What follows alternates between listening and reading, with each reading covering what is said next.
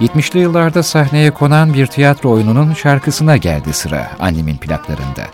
Bilge Su Eranus tarafından yazılıp ilk kez 1975-76 sezonunda Rutkay Aziz tarafından Ankara Sanat Tiyatrosu'nda sahneye koyulan Nereye Payidar isimli oyunun müziklerini Timur Selçuk yapmıştı.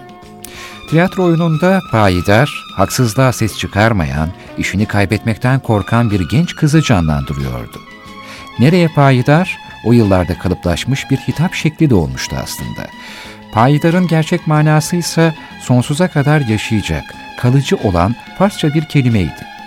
Birlik, beraberlik, üretim ve kalkınma yerine bir an evvel evlenip sadece çocuk yapmak isteyen ve hayattan başka beklentisi olmayan, hayata bir şeyler katmak istemeyen insanlara ithafen de tanımlayabiliriz bu şarkıyı. Dönemin siyasi atmosferini de iyi anlatan bu şarkı, Timur Selçuk'un 1977 yılındaki Seçkiler isimli long play'inde de yer almıştı. İşte annemin plaklarına 1975 yılından bir tiyatro oyununu ve şarkısını davet ediyoruz. Timur Selçuk, Nereye Payidar?